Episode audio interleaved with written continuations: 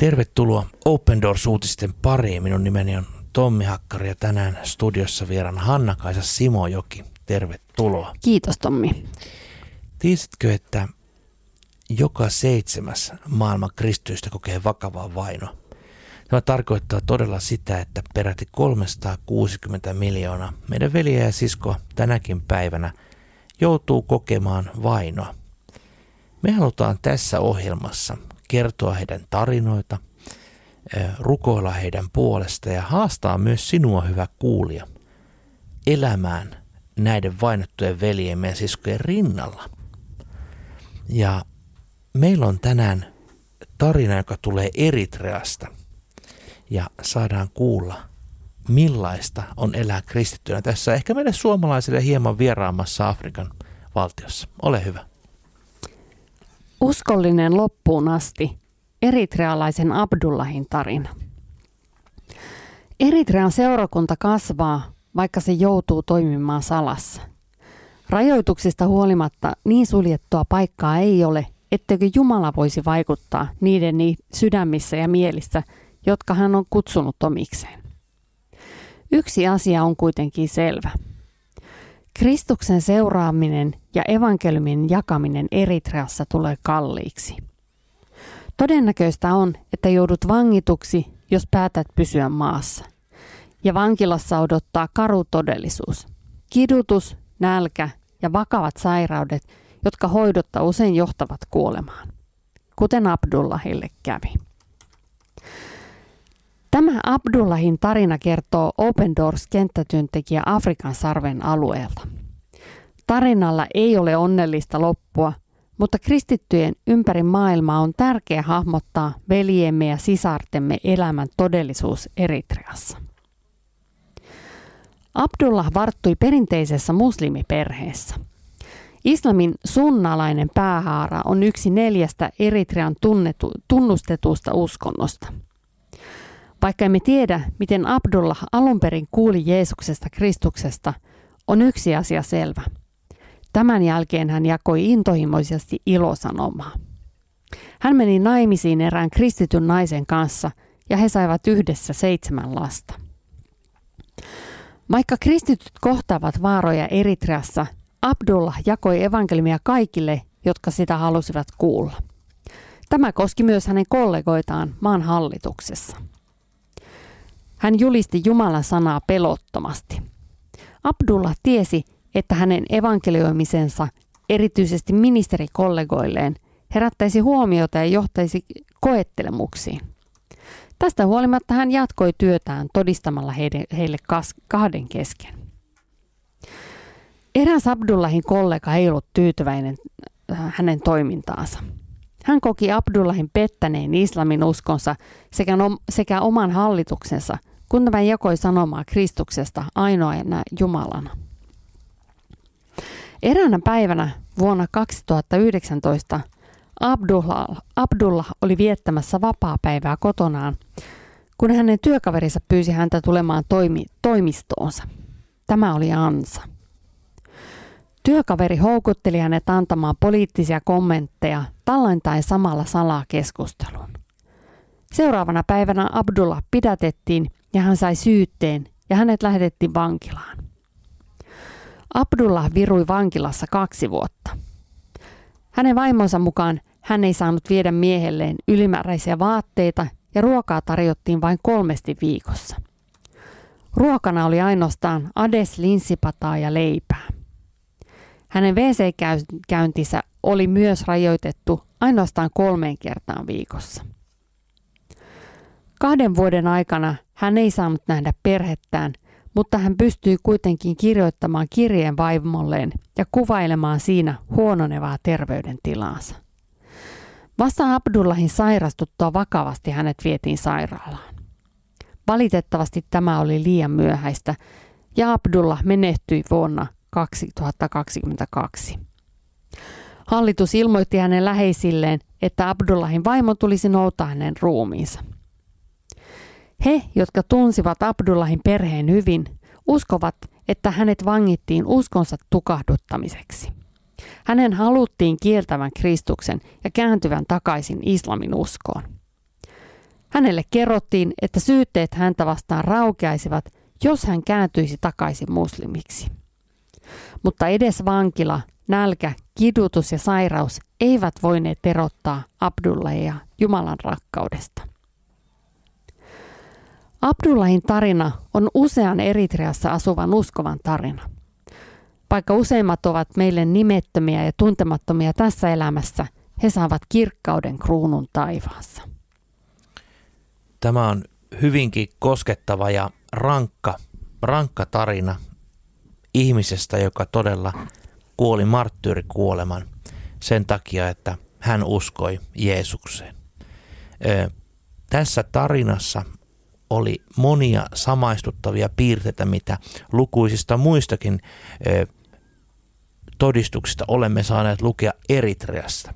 Eritreahan on World Watch List vainoraportin sijalla neljä, eli ehkä hieman yllättäenkin neljänneksi vaarallisin maa elää kristittynä.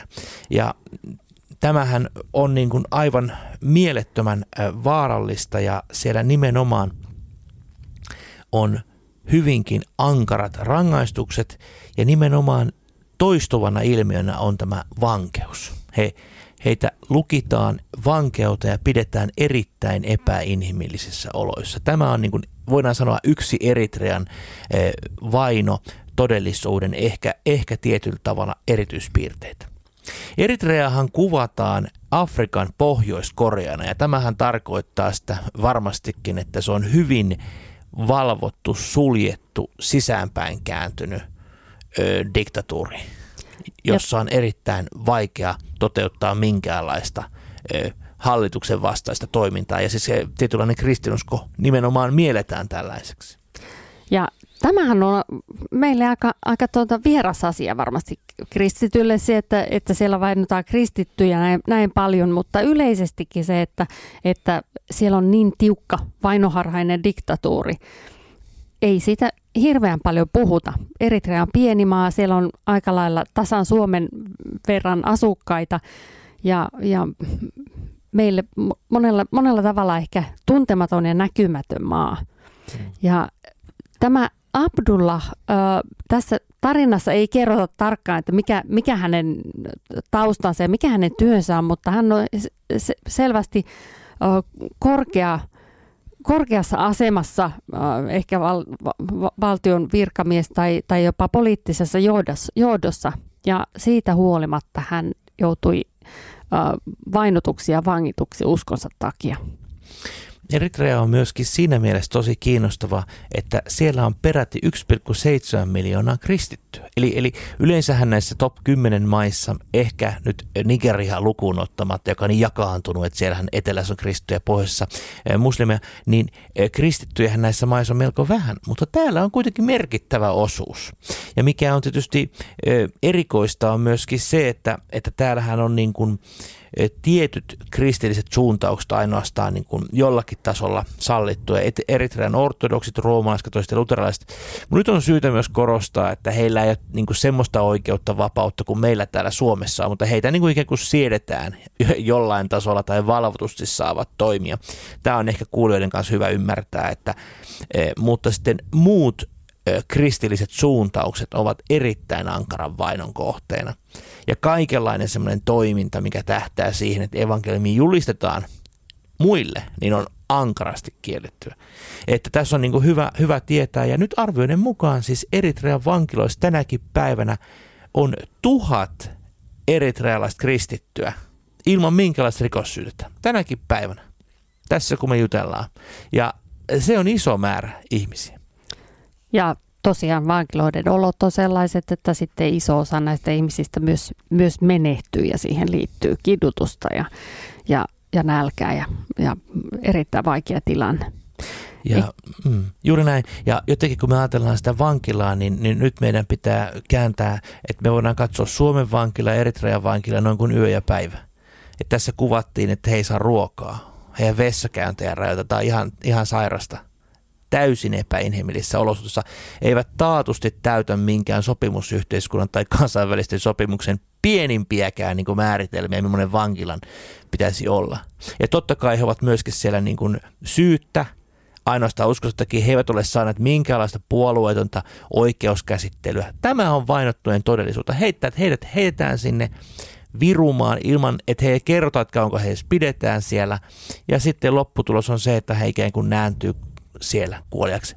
Ei toki luojan kiitos kaikki, mutta valitettavan moni. Todella, todella raskas ja vaikea, vaikea asia.